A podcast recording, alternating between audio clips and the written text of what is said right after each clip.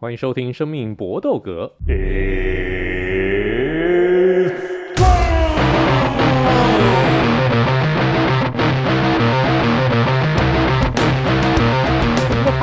专注在 USC 和综合格斗上面。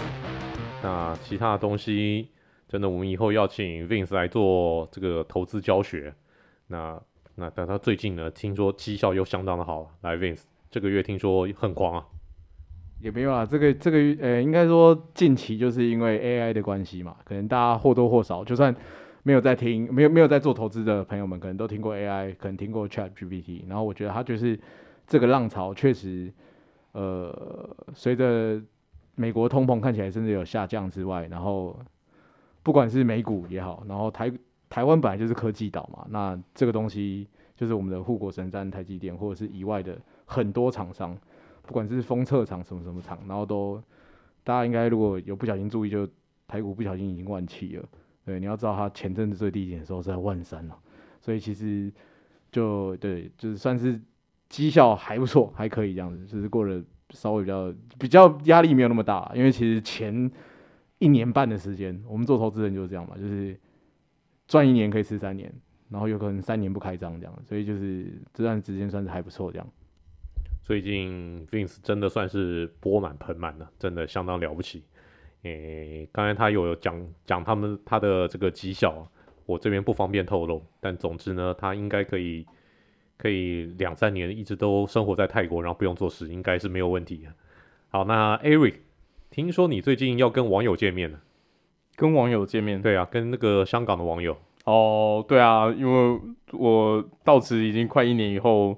我的老板终于要飞来台湾了，然后会有一些。等一下，为什么不是你飞去香港见他？因为说实在，香港那边的环境跟台湾比起来，其实香港相对稳定。因为香港说实在，那边的我们企业体相关的店数在那边没那么多，毕竟整个地区就没那么大嘛，所以那边的店数少，然后又又又又是呃。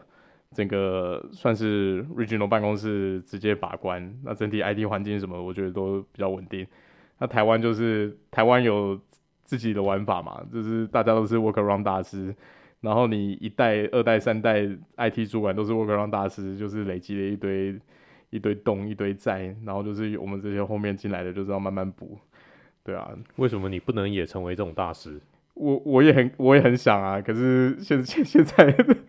他找我进来就是要 to be more compliance，我已经没有机会再当 workaround 大师，就没办法再挖洞给别人补，变成是补洞那个人。好了，没关系啊，这个基于你这个 package 的大包，所以这样子也相当合理了哦。你要对得起人家付你的薪水，对，老板怎么说我们就怎么做，是是是是是是，Ari 真的非常的尽责。好，我们开始今天我们的这个生命搏斗格的内容。那我们今天第一拳先来探讨一下，就是今年。夏天会非常的热闹。今年 UFC 在夏天所排的几场 Pay Per View，几场数字赛都相当的精彩。尤其二九零开始，二九零、二九一跟二九二都相当的不错。不知道大家有没有注意到这几场的数字赛？那这几场的这个数字赛为什么我们充满期待呢？我们先请 Ari 来讲解一下。好的，那首先在马上要登场的二九零，当然就是大帝 Volkanovski 要对上 Yaro Riggs 有一个羽量级的腰带统一战。那 Yaro Riggs 其实有看过他这近几年出赛，都可以发现他在呃整体力气的打击风格是相当相当剽悍的，而且他不是那种跟你距离打点的，他是直接突围然后混战，甚至就是跟对手完全都是呃 bloodbath，就是浴血奋战。跟跟他打比赛的人，基本上波西马半条命啊，没输，不管输赢啦，就是离开场上的时候，绝对全身都是，要不就是你自己的血，要不就是我的血喷到你身上，相当相当的刺激。然后在下一场 flyway Moreno 也要对上 Pantoja，那基本上虽然这个量级相对来说，这个强者的人才也是算是有一点垄断，不过我觉得 Pendoja 也是算是很有实力的一个选手。毕竟，Moreno 的老对手测试师傅已经 Figueiredo 已经确定说要，应该是要升到呃 Bantamweight 了。那所以现在一二五真的就是要看靠他们两个来来支撑了。接下来二九一的主赛，就是算是我今年整个夏天最期待的卡斯，Dustin Poirier 对上 Justin Gage，就是现在应该说近十年来的轻量级黄金世代里面这两个最强利器对决，对最强的 Brawler，他们的一番战就是说实在就是我买了 UFC Fight Pass 以后会一直在上面重复观看的比赛。不管是会出现在 YouTube 呃的 Free Fight 啊，或者是自己在 Fight Pass 上面点来看，我觉得这两个选手在那场比赛一番这样表展现的表现，真的都太惊人了，完全是意志力还有整个技能都 都发挥到极致。那轻重量级也相当像这样，呃，Co-Main Event 轻重量级是波量大锤，就呃 Young Blackwoods 对上 X Pereira。Pereira 这个。出赛的频率我也不高，不知道该讲什么。大概才两呃一个多月，两个月前才刚去腰带防卫完，现在马上升量级上去。大家可以拭目以待，他在轻重量级不用再这么巨量减重，维持一个比较接近自然体重的体格的时候，会有怎么样的表现？我觉得会击打力道会相当相当惊人，因为他平常的体格真的是超级超级霹雳无敌后。他最近在跟重量级的那个嘴哥。叫叫什么名字？就是他之前的那个对手，手下手下败将输他的，一起在康马迪克做的道馆训练。我看，呃，Strickland，然后结果两个人站在一起，嗯、完全看起来就不是同一个量级。他比他大一号啊，大大两号，就是他明显比他高，对，然后，然后那个宽度跟厚度都不是，看起来真的太夸张了，所以你就会觉得很离奇，说他们当初到底是，他当初到底是怎么减到那个体重的？一定是。整个脱水的过程一定相当相当的残酷。那二九二的话，我呃主赛是 Sterling 对 O'Malley，基本上我觉得这个就是噱头比赛啊，我个人是没有很期待。可是 Co-Main Event 是张伟丽对上嗯 Amanda Lemos，那 Amanda Lemos 虽然之前有一场很离奇的败仗是输给那个 Jessica Andrade，被他一个站立的三角锁然后勒昏，不过他其实。他在这个量量级的呃女子草量级的整体的表现也是相当相当的强势，所以我我觉得他对上张伟丽也是一个精彩可期的比赛。那我自己关注的大概就是这几场，我就补一些，就是我我看二九零，刚刚除了 Eric 讲的这些东西之外，就是我觉得二二九零还有很多人气选手，比如说 Paul Nico 要出赛出出赛，然后甚至是 Whittaker，好久没有看他打比赛了，就是。就是其实是非常期待的啊。然后刚刚 Eric 提到两场腰带战之外，然后二九一的话，就我觉得就是 Play Hard 刚已经讲完了，然后最强利器对决讲完了，我觉得哎、很久没有看到的 Paulo Costa 要出来了，然后 Derrick Lewis 烧蛋哥要出来了，然后大嘴 Kevin Holland 要出来了，真人快打要出来了，就是我觉得这这二九一也是有很多很久没有看到，除了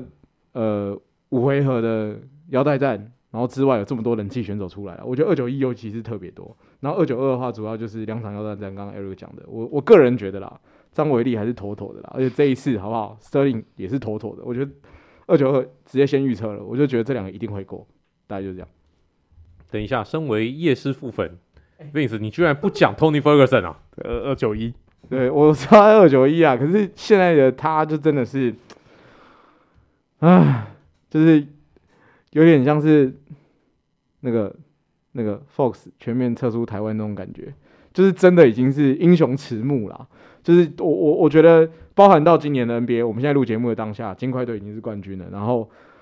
我就很难忘记老蒙 James 的快攻，他竟然可以手滑，然后就是暴扣失败。对啊，就是你你殊难想象在二十年前这件事情会发生嘛？那你再去想想，就是。他其实也宰制联盟很久，那你回过来看夜魔，夜魔有没有宰制联盟？也许大家会说啊，你没有跟巅峰时期的小鹰打过，你你不算。可是我觉得就是，可能老天爷就是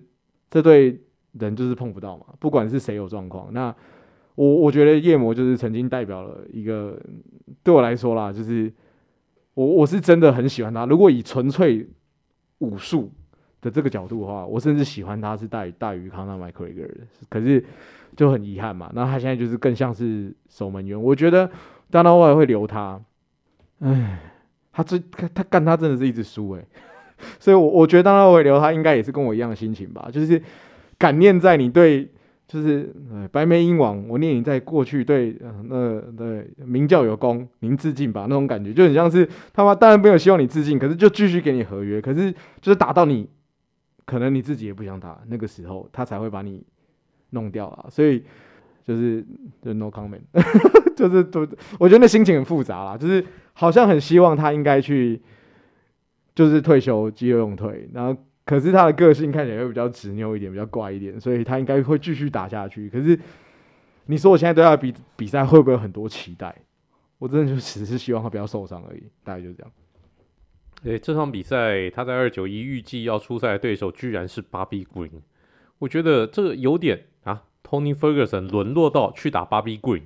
这个有点让我意想不到啊，就好像是 Vince 突然之间有一天他说他交往的对象是那种诶。诶、欸，好，不敢，不不不好讲，不好讲。等下被等下被 Me Too 或延上，先不要，好不好？我们还是要有点敏感度，所以我不敢讲，好不好？那好了，总之看到叶师傅现在这个五连败之后，居然要对上 Bobby Green，这个实在是实在有点说不过去，因为我觉得那个有点像是。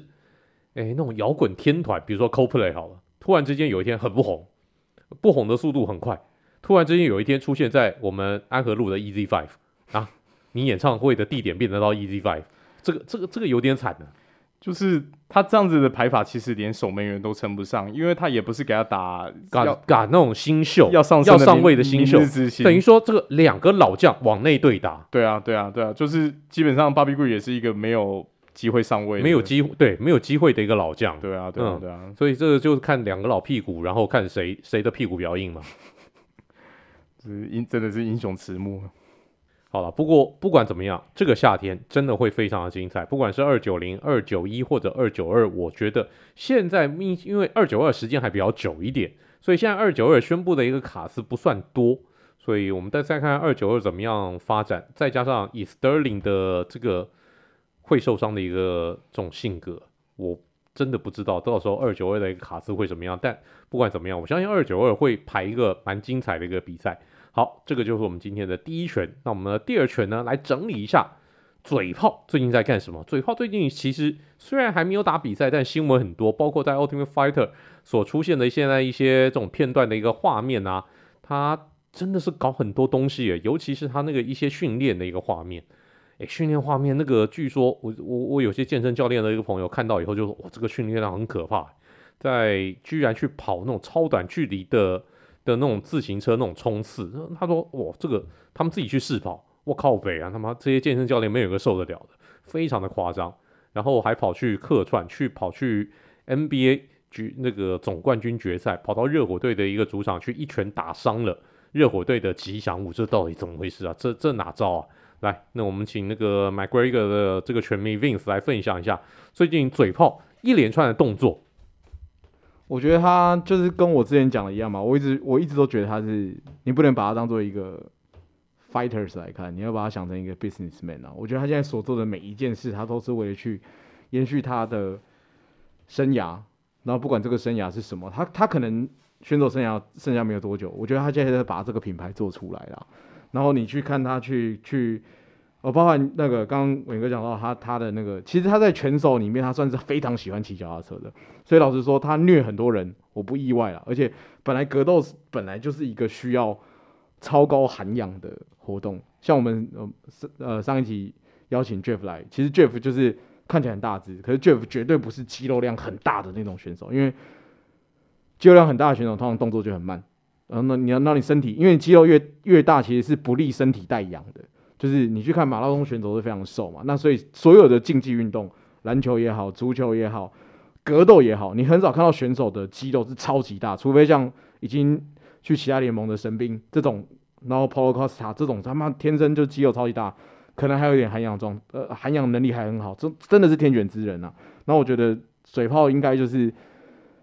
呃。本来大家就有点小看他了，虽然说他是一个很好的 businessman，但不代表他不是一个很好的，毕竟他就是在最顶尖的联盟嘛。然后你说他在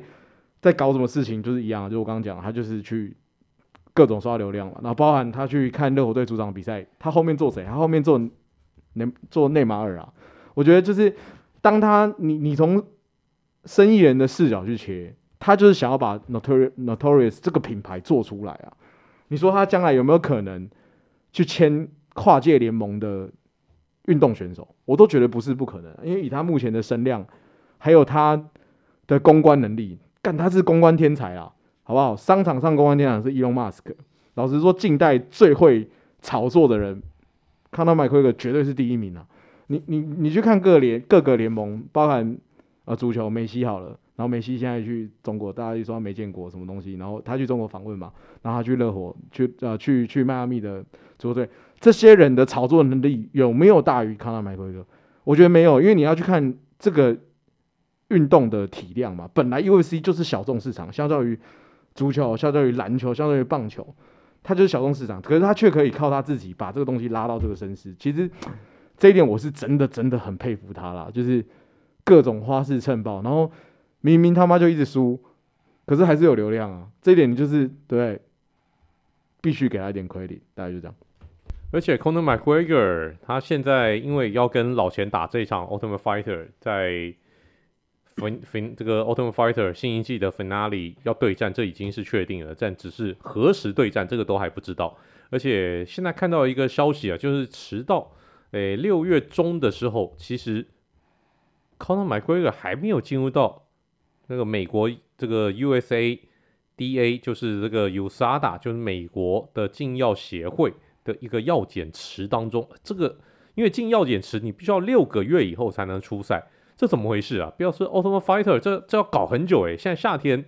通常 Ultimate Fighter 大概三个月到四个月就要结束了。但如果 Conor McGregor，因为我们之前传说，传说他要复出签约，然后要来出赛，其实已经好几个月以前的事情了。到到现在都还没有进入到 USADA 的药检池，这个这个怎么回事啊？Ari，你能不能解释一下？这个。事情唯一一个比较合理的解释就是，他之前在康复的过程应该有用到一些 USADA 不准许的药物，所以避免说一进药药检池马上被禁赛。他现在就是在等那个周期，在等它代谢掉而已。这个是唯一一个比较合理的解释。那就如同我听刚才提到的，要进 USA 至少半年以后才能排比赛。那今天最新的消息，在我们录音的当下，那个 Bleacher Report。有提到说他其实已经准准备差不多了，你就可以把准备差不多想着，哎，代谢的差不多了，然后准备要回药检池。那他自己也有说，他预计就是在今年年底的时候才会排排排下一场比赛。以以药药检池的周期来说也合理啦。那只是就像伟霆哥说，呃，TUF 的完结篇大概都是在在三个月，就是暑假要结束的时候，大家就会开始。所以所以今年大概就是。可能就是会出现近几次没有看到的状况，就是在完结篇的时候，教练没有下去自己跟着打，然后要再一等等到排到年底。那过往其实 UFC 在年底最大大赛在十二月圣诞节的时候其实是比较空的，最大档会在十一月的那个纽约大赛，对，那个 N NSG，对。可是他这样的的周期看还是来不及的，所以所以我猜。当年底的话，要不就是已经很接近跨年的时候有可能，不然就是去阿布达比。对，在在格斗岛的时候再排一场是比较有机会。基本上这一个组合的韩扣就是他一个人说了算了，老钱一定就是在旁边，真的对你、嗯、你怎么说我怎么做，完全全力配合。你要打一百七好，然后你时间你你看你什么时看老大什么时候方便，我我我我我我随意。就是就是这样的 style，所以就照他这样说的话，我我我觉得对啊，今年 T T V F 会蛮有趣的啊，他你就可以看他到底是怎么样去指导他底下选手。那如果后来发现说，哎、其实他当教练蛮有一套的话，又可以为他自己个人的一个很很璀璨的记录又再添上一笔的，你就会就可以他又可以塑造一个。真的是无所不能的形象嘛？老子就是我不止两个量级的腰带，我现在干什么事情都很厉害。那他的传奇的事迹又多一个可以吹嘘，我觉得我觉得这一期 TUF 可以好好来观观察一下。好吧，希望嘴炮能够顺利出赛了。我们现在要求的不多，能够顺利出赛就好，好不好？因为大家等你等很久了。好，我们今天的第三拳，我们来讨论一下，就是 Jon Jones 现在已经透过各种的一个管道放话，他非常希望能够跟 Tyson Fury，就是现在重量级的拳王，能够来一场 Money Fight。当然打的是拳击规则，因为 Tyson Fury 不可能跟你去打 NA 的的的的规则。那如果真的这个样子的话，那那那就是这种 N N A 界跟拳击界的第二次超级的对战。自 Mac MacGregor 对上 Mayweather 以后，再出现一个这种超级的一个那种 Super Money Fight。但这样子要全力促成，John Jones 是希望白大拿能够全力促成，反正 John Jones 一定也可以从中赚钱。那这样子一个这样子的一个这种这种这种排法可能吗？会出现吗？因为 Tyson Fury 现在的态度好像比较模棱两可。好，我们先请 Avery 来给我们示意一下，Jon Jones versus Tyson Fury 到底可不能成型？我个人看法是难哦，非常非常难，因为 Tyson Fury 挑对手也不是一天两天的事。那你基本上看他生涯出赛轨迹，他会跟 Wilder 打到三番，大概可就可以理解他是。什么样类型的的选手？那他对于分论的比例那些的条件也超级超级坚持，整个条件很难瞧。我觉得 Furry 是智将啊，对他他很聪明，打拳的风格也是，然后在整个在商场上面他也是，捧捧上捧捧他自己的比赛也是。那你说叫大拿爸爸在中间当一个萨切拉在那边看这种东西，他一定觉得说哦，我干嘛？因为对我他妈有什么好处？对，再来就是呃，骨头从来都不是以拳击出名的选手啊，他最知名的技能是戳眼啊，那你拳风的拳套就没办法展出展现出你这个绝学了、啊。你不要跟我讲说你在刺拳的时候还可以顺便戳人家眼睛，应该是没那么厉害。那再再加上他过往，虽然在 U 呃 UFC。两个量级都哦称王过，也也是相当相当的炸裂。可是我觉得他跟嘴炮一个最大的差别就是，他出去跳出去 UFC 这个圈圈，给人家最大的印象是他在呃格斗场上以外出的事情，是他的刑事纠纷，是他的家暴，是他出车祸，是他禁药，是他 Lily Coco 其他一一大堆的的新闻。他其实在于对。对格斗没那么没有没有这么理解的人里面，对他这个人，你只会觉得他是 controversy，是一个充满争议的。可是你可能没办法完全理解他的强度跟他的知名度是在哪边。甚至我觉得他对一般的大众来说，可能会是负向的印象大于正向的印象的。那你你这样的选手，你要怎么样去 promote 一个一个一个一个比赛，让大家是有办法去买单的？我觉得综合以上各个因素，然后说实在，他也不是，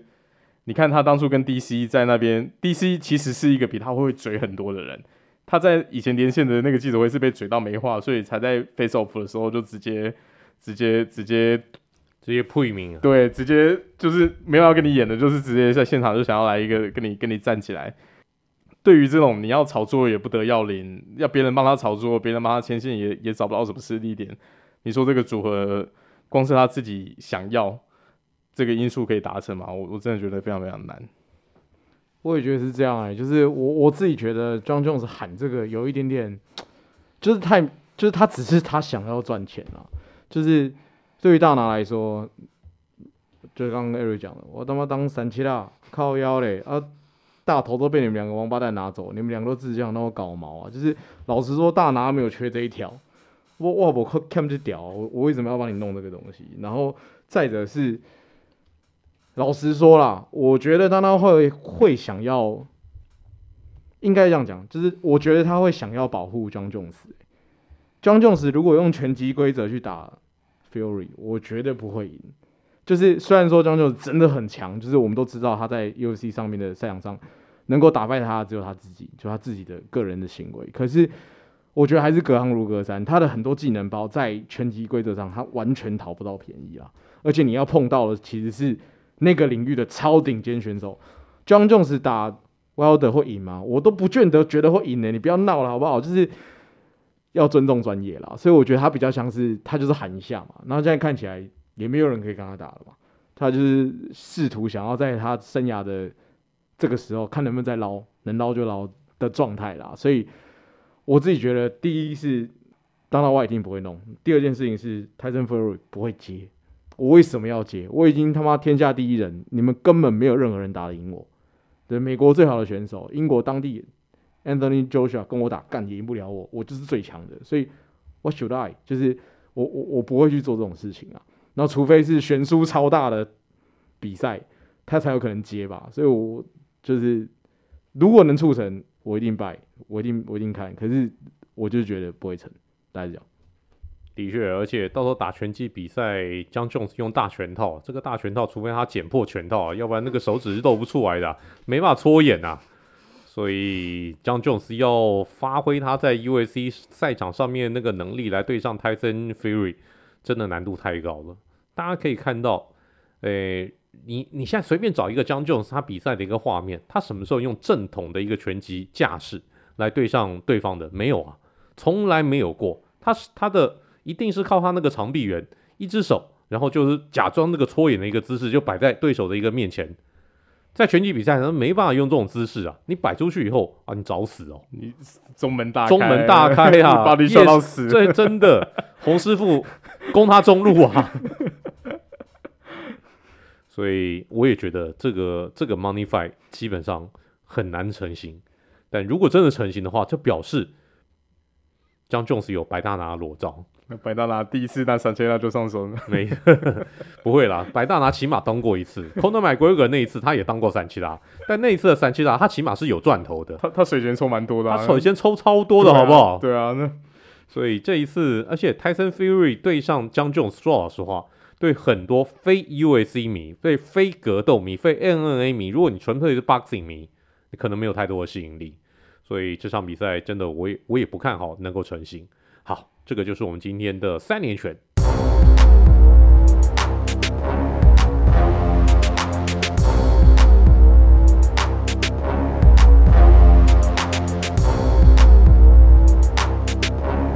那我们今天的 UFC 小尝试，因应时事，Avery 就出了一题，因为现在在我们录音的这个这个前一天。就 NCC 传出消息，就是迪士尼家族底下的频道，所有频道，当然包括已经消失的 Fast 体育台，这些他们剩下的所有的一个频道，未来都要从台湾的频道普普那个普品上面来、来离开，包括从呃大家熟悉的卫视中文台、卫视体这个电影台等等都要消失，让国家地理频道这些都要全部不见。但当年。我之所以能够跟 UAC 结缘，其实就拜 Fast 体育家族 Fast Sports 开始转播 UAC，那是我正式来跟 UAC 结缘，才会有今天《生命搏斗格》这个节目的出现。那么就来讲一讲 UAC 的转播变革史。那这题 Avery 出的，那当然是 Avery 先来解答。好啊，那我我觉得台湾的历史可以交由伟霆跟大家分享，我就先简单讲一下 UFC 在美国。电视上面呃转播分布的历史，那 UFC 其实从一个非主流的，算人家可能会认知是 freak show，跨到主流市场，一个很重要的原因就是，当然就是 TF TUF 的开播，因为它刚好蹭到蹭蹭到那个整个实境节目开始要大热的热潮，大约在算是在九零年代中期的时候，然后还有他。他那时候也也趁势就是进入主流的频道网。那 TF 第一届开播的时候，其实转播的电视网现在可能有一些比较年轻的朋友都没听过，叫 Spike TV。Spike TV 在当年也是赫赫有名，为什么呢？因为他其实也是在当年就是在转播 WWE Raw 的一个频道。那他现在后来经过几次整并以后，现在就是在派拉蒙的电视网络底下。那当年 Spike TV 其实就是播了很多，我自己印象没错的话，它比比如说 UFC，然后 WWE，甚至还有播一些很有趣的实境节目啊，像那个我不知道有没有看过，就是操控那个自己改装遥控车机器人大战那个对对对对对对，那个现在在 Netflix 上面有。对，哦、那它其实当初最原主的版本也是在在 Spike TV 上面有播过，那你就知道这个。这个台的调性就是要一些很很嗜血、很 TA，就是那些相当比较比较喜欢新三色的观众。因为说实在，在当年九零年代 Raw 的尺度也是非常非常惊人的。他们的观众应该就是 Beefy 和巴黑这类型的，对，憋死与大头蛋，就是 你你可以说是比较偏向 Redneck 那种型的人，也也是可以。那他在 Spike TV 呃 Ultimate Fighter One 首播以后，因为是接着在 Raw 后面播的，所以其实是有一一点带动的效应，就是算是其实 UFC 跟 WWE 的渊源从那时候就有了，也是吸了一波哦人潮，就开始去跟着看实境节目，然后在之后再跟着看他们的的其他的比赛。那因为这个后来蛮成功的，以后 UFC 跟呃 Spike TV 其实。一直接续合作，一一路到差不多一二年的时候，才才把那个整个转播的权利移到 F 叉 FX。那 FX 台湾人应该也是很不熟悉，它其实就是福斯电视网底下的一个子频道。那这个子频道基基本上它播的剧也是一般主流 Fox 频道比较没办法播的尺度。我我可以简单讲一下他们以前那时候在上面大乐剧什么，他们以前出的剧就是像。The Shield，那个光头神探，然后呃，Sons of Anarchy，那基本上都是那种非常强调男性情谊啊，然后非常血淋淋、很暴力的。基本上 Fox 能播的剧大概就普及啦，对啊，那个 FX 能播的大概就辅导级啊。对对，因为他他在美国的体体制里面应该是算是 Cable，就是有线台要额外再加装的里面，所以它的剧啊跟其他可以播的节目尺度就是比较宽的。然后在这个上面以后，他们就是也有制作一些独家的节目，然后慢慢的，哎，慢提升了以后，也也提升到自己 Pay Per View 的的订阅量。然后后来合作的到了后来以后，终于在差不多呃呃两千年比较后期的时候，就才有机会跟 Fox 签下独家的转播合约。那大家也知道，因为 Fox 跟整体的那个传播网就是在美朵底下嘛，那后来。整其实就是整包打包给给迪士尼，那所以其实 UFC 在诶？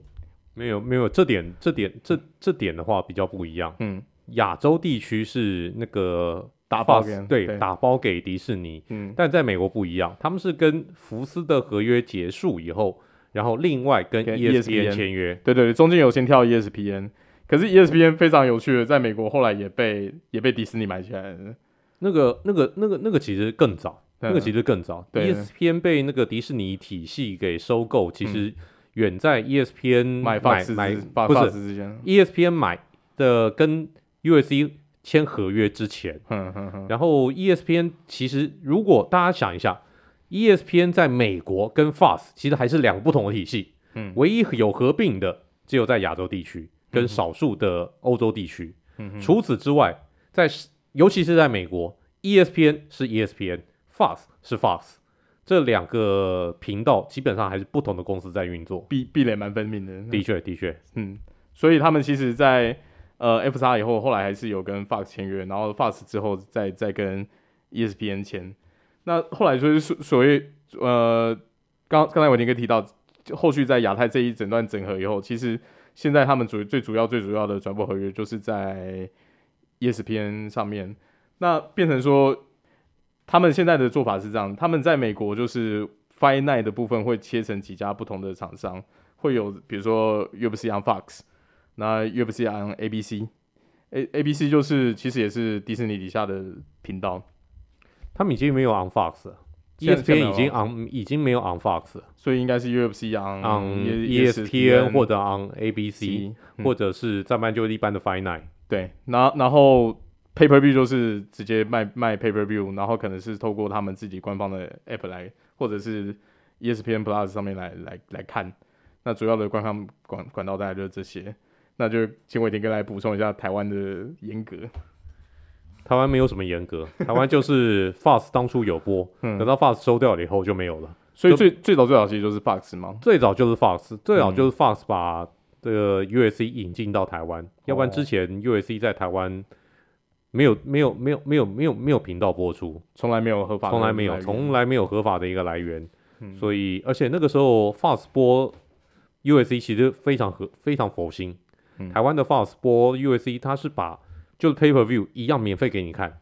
对啊，对啊，这我知道的。嗯，可是就是唯一比较，我当年在还是在观众的时候比较不喜欢，就是那个因为被抗议，所以在一般时段的时候，他那个马赛克会会画面那个，只要一见血画面是全会的。没错，那个是看得蛮蛮不习惯。没有办法，因为台湾很多那种恐龙家长啊。就那个一那个，因为当那个当播出的时候嘛，都是在星期天早上。嗯、对啊，星期天早上很多小朋友 live live 时段。对，没错。嗯、那那就很多家长，哎哎，这见血，这怎么可以？所以那个时候我们那个时候都还要麻烦出动，因为你要把画面变成那个灰色。你不是一般那个一般的那个副控可以做得到的，嗯嗯，你必须要另外再出动一组人马，嗯，很快的等到哎、欸、真的见血了，好好好，我们开始 要出动另外一组人马去把画面弄成灰色，然后再再播放出去。其实要多很要多要多一组人力，哦，那个是还那个是还蛮累的。嗯哼，后来曾经一度我 Fox 是考虑说我这个跟干脆不要 life 了，我就 de de delay life，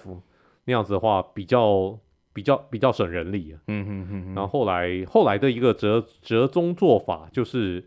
呃，UAC 可能有一段时间，嗯、你是在 UAC 一些 live 的时候，你没有办法在普通的有线电视频道上面看到，嗯，因为那个时候 Fast 有推线上服务，Fast Plus，嗯，对，在线上在线上播，嗯、然后等到到那个拿到有线电视来频道来播的时候，其实是已经后置过了，嗯，就已经该。该该上灰色的地方就已经上灰色了。我因为我记得那时候他，如果印象没搞错，他其实在后期比较长首播的应该是 Fox 三跟 Fox Plus。Fox 三其实就在在那个有在那个只有网络上有了。哦，只有网上 NOD 没有，只有 NOD，只有 NOD，因为他把 NOD 视为是一个订阅制的 cable，不是一般 cable，没错，所以可以在上面播相对尺度比较快的那种。没错，是，对啊，那。我觉得我我我其实会出这个题目，就是很有感而发啦，就看到说，因为我我跟 Vince 也是电视儿童嘛，我们其实很享受在切切切随机看到一些节目，然后可以看到自己想看的东西。我我我记得我们不知道有没有在以前真的只有七十几台，对啊，到八十台之内其实都很多东西可以看。我我以前在大学宿舍跟我学弟在那个宿舍干部办公室看电视，最喜欢做的事情就是切到电影台或什么。然后看到那个画面，就来猜说现在演的是什么片。我大概都是看到就可以哎喊一下那个 content 啊或者什么东西，就就来来来来猜那个片名。那我觉得我们现在的时代是一个相对来说是一个很很畸形的时代啦，因为变动速度超级快，变动速度很快。而可而且我说的畸形是说，一般我们一般认知的资本主义就是市场嘛，嗯，你厂商做这些事情就是赚钱。可是你看现在迪士尼。宁愿拍一个不知道为什么出现的 content，然后一个可以，比如说假设赚十亿美的 IP，说小美人鱼，哎、欸，我，我，我，我没有我没有说，然后他宁愿宁愿让一个可以上十亿美的 IP，然后变成现在是我们在大家讨论他是说他票房是会大赔还是小赔，然后冒着这种成本来教育观众，然后你去看他的那个票房分布，呃，美国是全世界其他国家的两倍，你就可以发现说。就是，我就觉得说，为什么有常常会在做这种事情，然后拍了这些东西出来，然后再把其他呃收购进来的东西慢慢的撤出，慢慢的裁掉，甚至美国乐园也裁掉很多工作人员，你就会觉得说，我们这个时代到底发生什么什么事，会会觉得很感慨啦。可是我觉得，身为乐听的，我们可以该做的东西就是，现在相对来说是开放，然后管道很多，你你可以做的事情就是。你确定好自己喜欢是什么，然后你不要，你找自己有兴趣的东西来看，然后你不要只是因为行销或者是跟风或者什么，你找到自己真的喜欢、有兴趣的的内容，就就可以来专注来做来看，就其他的就真的没办法想太多了。嗯，我想我想补充，其实也是刚刚 Eric 有稍微提到，就是呃，就是我我觉得现在的小孩子。就是迪迪金斯有说过嘛，就是这是最好的时代，也有可能是最坏的时代。那我一直都觉得，当然会收听我们听众的人，可能都是二十几岁或三十几岁，然后然后当然是希望我三四十岁了，那可能都是比较年轻人。那你们活在一个选择很多的，看似选择很多的地方，可是其实是看似啊，就是因为其实就像刚刚 Eric 讲的，其实这个。很多东西都已经被筛选掉了。我觉得真正的真正的自由不应该有任何一方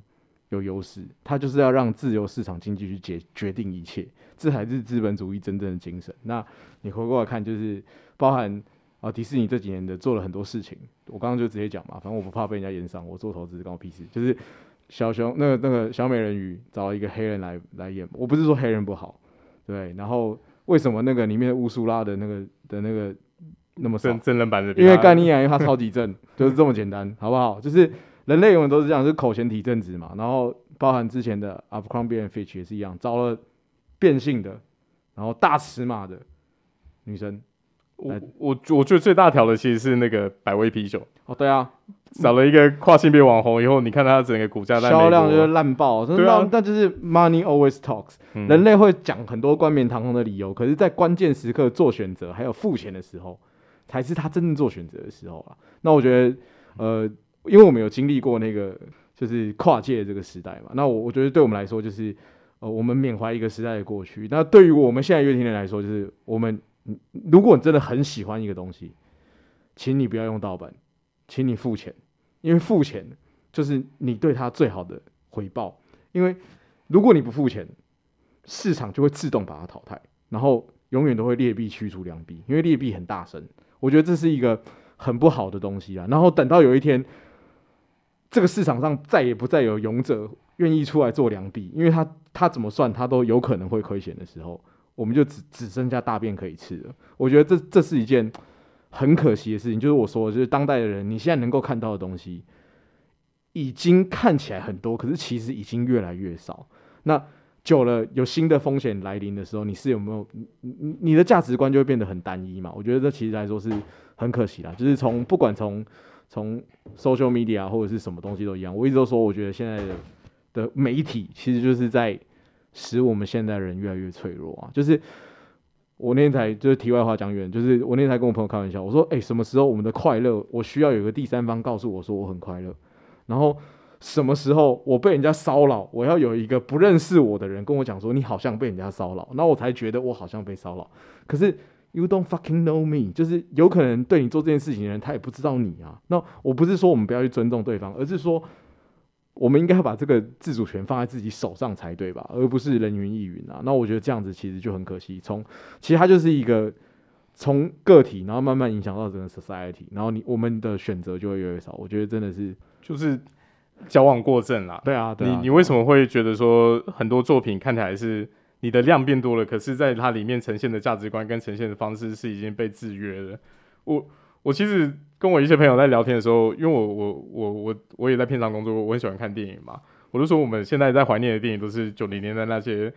看起来很很荒谬、很对你用现在的角度来说很不政治正确，可是它就是实际上是反映的很多现实荒谬的状况。你可以再从中理解到很多事情，比如说我很喜欢那个班斯迪勒当初那个铁男躲避球啊。嗯那你你你你如果只是单纯看爽，你就是觉得说啊，它就是一个很搞笑片、摆烂片。可是它里面其实都在讽刺说，为什么美国人的文化就是追求什么都要强，什么都要大？为什么不能就是让大家选择说我自己要做什么样子？它其实是有剧烈的反讽意味。对，就是就是，其实它是对美国文文化的反思，可是他用了一个很。很低级、很白烂的方式，让你在笑。然后可能如果你没有这个文化性的人，你就会觉得说他是在嘲讽某一种人。可是其实我们不是，我们是用别一种方法去，就是让你去思考。我觉得其实就就真的很可惜，超多了。还有那个那个冰刀双人组，我也觉得是啊，就就威尔法洛早期的对对电影啊。其实他就很 cos，可是其实你懂幽默感。对啊，对啊，就是不应该是这样子。连连那个。小罗伯道尼他自己都说，他在那个班史迪另外一部片那个《Tropic Thunder》里面是演一个澳洲的白人营地，可是在里面为了演那个角色变成黑人，他把自己皮肤染成黑色，然后他在接受 Joe Rogan 访问的时候说：“What the fuck，这现在这个角色怎么可能演得下去？”但是零八年的片，可是在你看过了十五年后的现在，这这种片的剧本现在在片场可能过关吗？两位都有感而发，相当多的这个事情了。好，我们时间太长了，所以好，我们这个话题到此结束。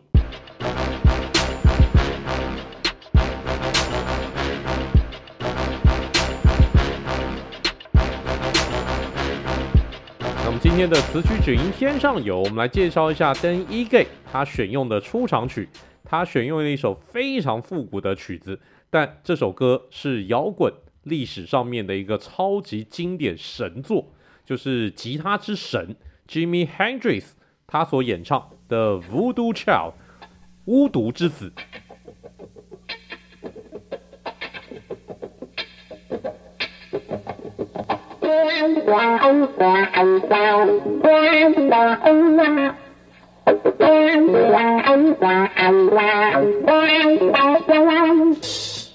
Thank you.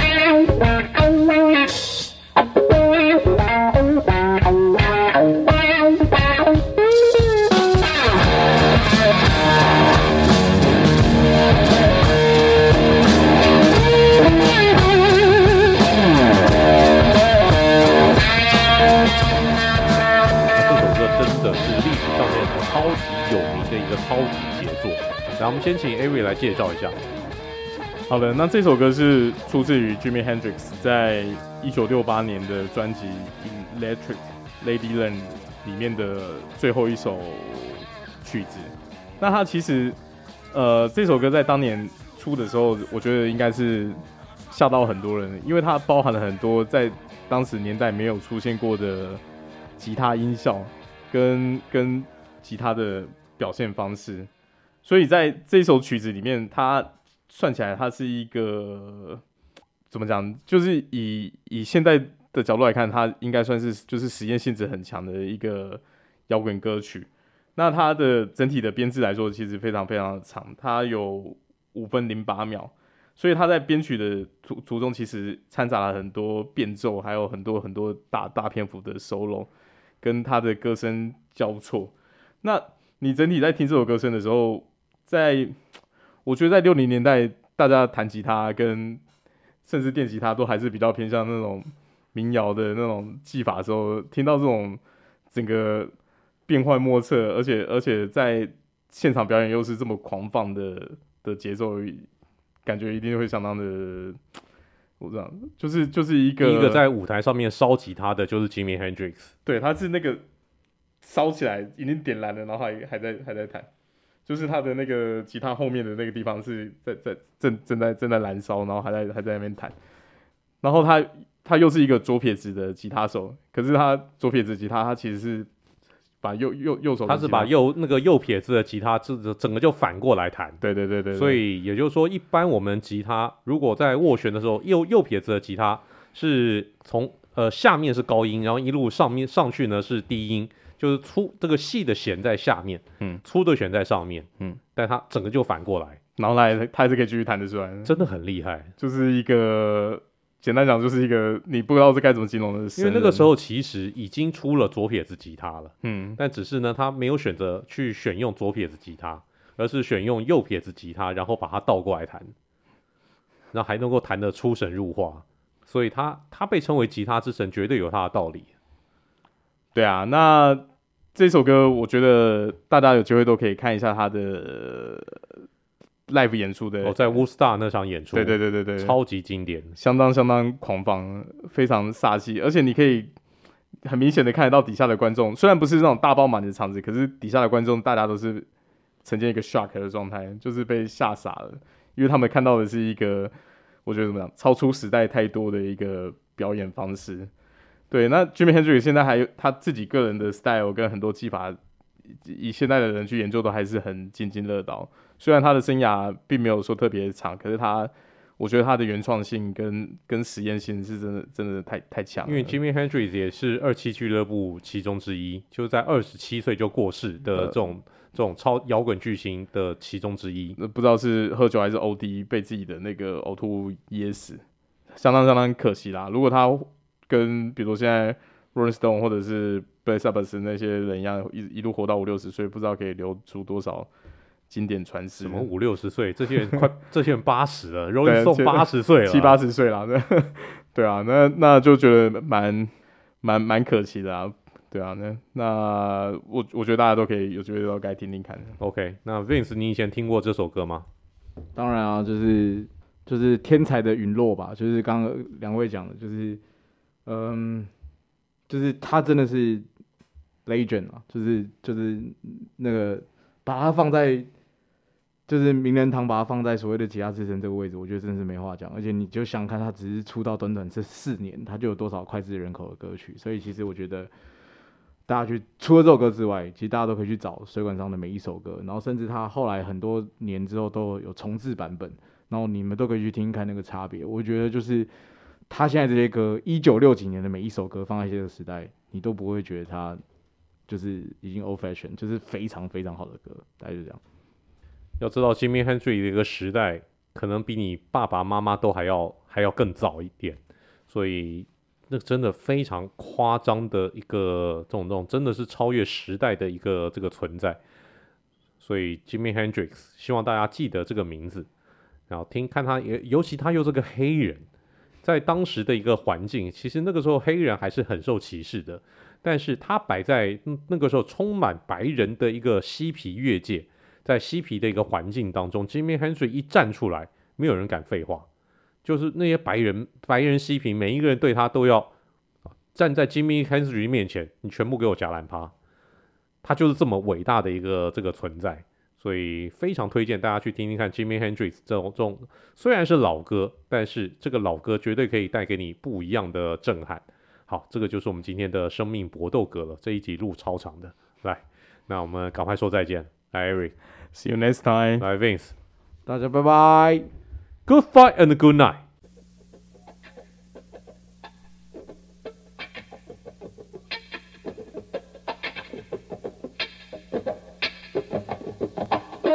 qua ông qua anh sao qua là ông qua qua là ông qua anh qua qua là qua qua là